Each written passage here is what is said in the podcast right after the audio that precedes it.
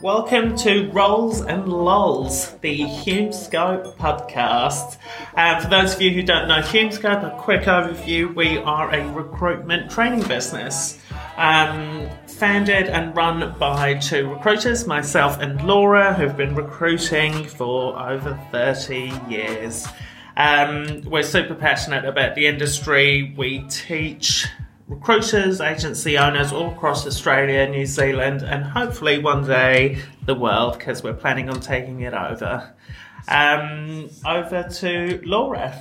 My name is Laura, co founder of HumeScope.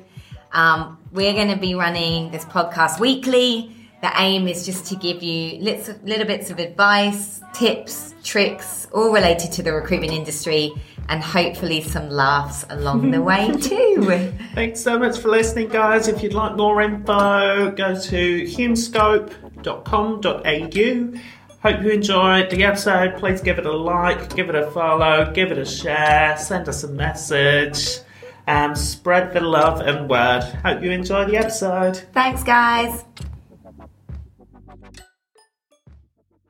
Timer is on 10 minutes. Cool. Here we go. Counter offers. Yes. Everyone is sick to death of counter offers. How to deal with them? Let's be honest. I would say, from all the consultants that we know, how many of their jobs at offer stage get rejected because of counter offer? My guesstimate would be forty percent at the moment. Oh, I reckon you could say, yeah, yeah. It, out of the, re- it's the number one rejection reason. Yeah, And I don't know anyone who would have dealt with it more than you.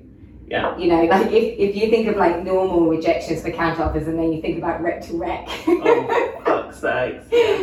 There's a reason I don't do rec to rec anymore. Yeah, that's true. It's true. no, that isn't actually the main reason. Um, but I think what you know what the reason is why people I think fall. I was going to say ill, foul, foul to this Yeah. is that they haven't actually done the prep work that was required. And so they get to the end stage of, oh great, I'm so excited, good, here's the offer. And they obviously get rejected and all the candidate goes, no, I'll take it, I'll think about it, they get a counter offer, it all fucks on. Mm. They haven't actually prepped the candidate from the first interview. What are your motivators? What are your drivers? What's actually going on within your current situation? And why are you potentially interested in a new move? Hmm. Those reasons they typically get at the start and they completely forget about them. They go, okay, they're now interested, take them through the interview process. Let's never look back on your original reasons. But I think the ones that do this really well constantly in every conversation with that candidate reinforce and remind mm-hmm. candidates why they initially started looking. So in a prep call for their interview, I always remind candidates, ah, so blah blah blah, you mentioned that that was important to you. I'm really excited for this interview for you because of X, Y, Z. These are really reinforcing the reasons why they were originally looking. Well, I think, I, yeah, I totally agree. And I think it's like, there's some things in recruitment that will never ever get old, right? It's like, there's changing technology, it's all these digital innovations, right? The fundamentals are still the fundamentals. If you are not pre closing your candidates mm. at every single stage of the process when you have them in process, you're not effectively controlling the process. And we talk so much about like candidate control. You can't control a person's opinions and decisions, but you can control how the process will run. And I think it's getting back to in that first conversation or you know proper sit down that you have with the candidate, mm. actually going, well, what are your drivers? But also, what would cause you to stay? Like, Yeah. what would your company have to offer you today for you to go, you know what, that is too good for me to turn down? And I think for a lot of candidates, it even goes back to even before that saying, do you understand that in this market, your company will find it easier to keep you hmm. than rehire? And not in a negative way, you obviously do a really good job, blah, blah, blah. But they will find it easier to keep you and more cost effective to keep you. Have you thought about how you will address that conversation? Because if you're looking now, you need to start thinking now Yeah. about what would cause you to stay and what would cause you to leave. And I think even explaining that to a candidate and giving showing the candidate what their company's motivator would be in that almost blows it apart Yeah. anyway it's like oh it's not because i'm special it's because it's cheaper for Yeah. them And also, it's not a surprise. I think when it becomes as a surprise to candidates at mm. the end stage where you haven't actually told them, hey, expect a counter offer, it's a surprise and it's a huge ego oh. boost straight Yeah. away. It's like, oh, Oh, my they god, love they me. love They me. love me. yeah, but if you take that power away from the current company by saying they are, as you said, they're going to make a counter offer to you because you're very good and you're in demand in the market, and this is what it costs typically an agent at a company to re-recruit for your role. They are going to try and keep you. And what does it look like? What does it mean to you? Because if the reasons why they're moving, they're telling you, say, for example, they tell you, the candidate tells you, I'm looking for a move because I'm not getting paid enough. Um, and I've, they've promised me this promotion to leadership and they've never delivered on it. What I would do in that scenario is, okay, cool. At the end of the conversation, just look, I just want you to think about this. How would you react if your current company gave you an extra $20,000? Would that make much of a difference? Probably not as it's not about the money for me completely. Okay, cool. What if they actually offered you and elevated you to a leadership role? Would that make a difference? Probably. Well, how would you feel that they would do that based on a counter offer? Hmm.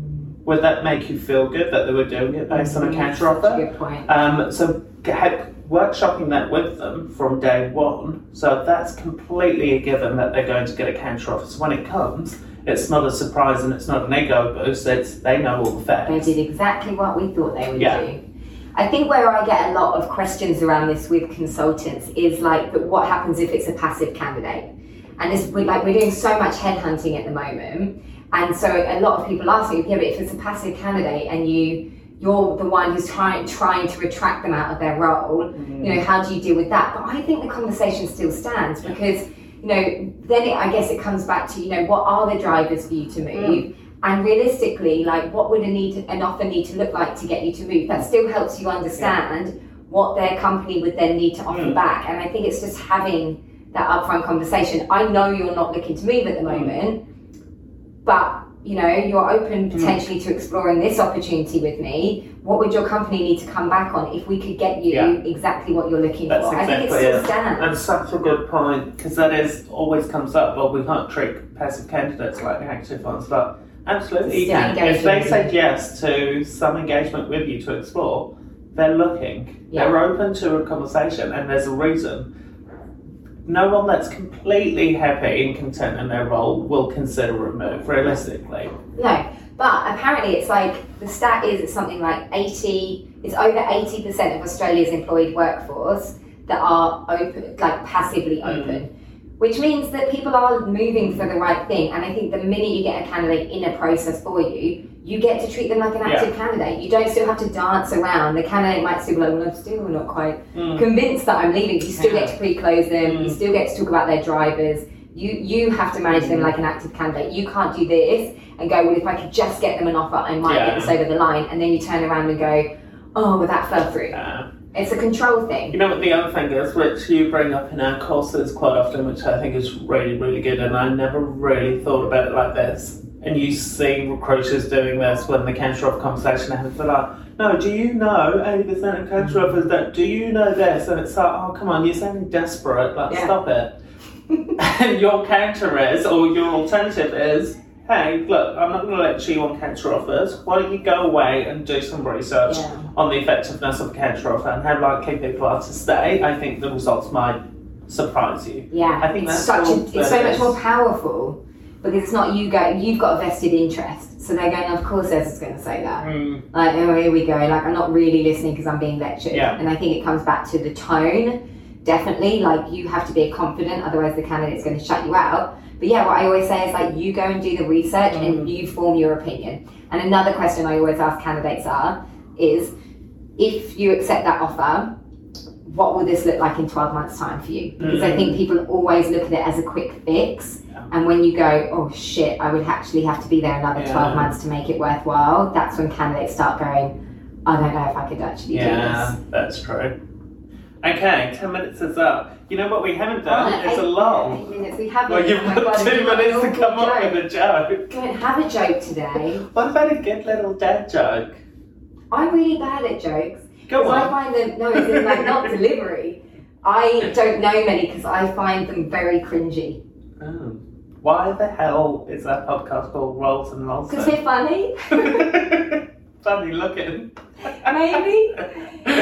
Um, what can I tell the guys that's funny? Oh, Ez left me in his hotel room for a few minutes on my own, so I started rummaging through his stuff and sent pictures of myself in his stuff. And I was gonna get a pair of his underwear and put them on my head, but then I was so scared that it was gonna be A work colour claim?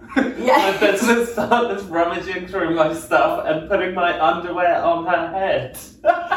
This is why I can't work for anyone else, by the way. Stuff like this. Okay, that's us this week, I think. Done.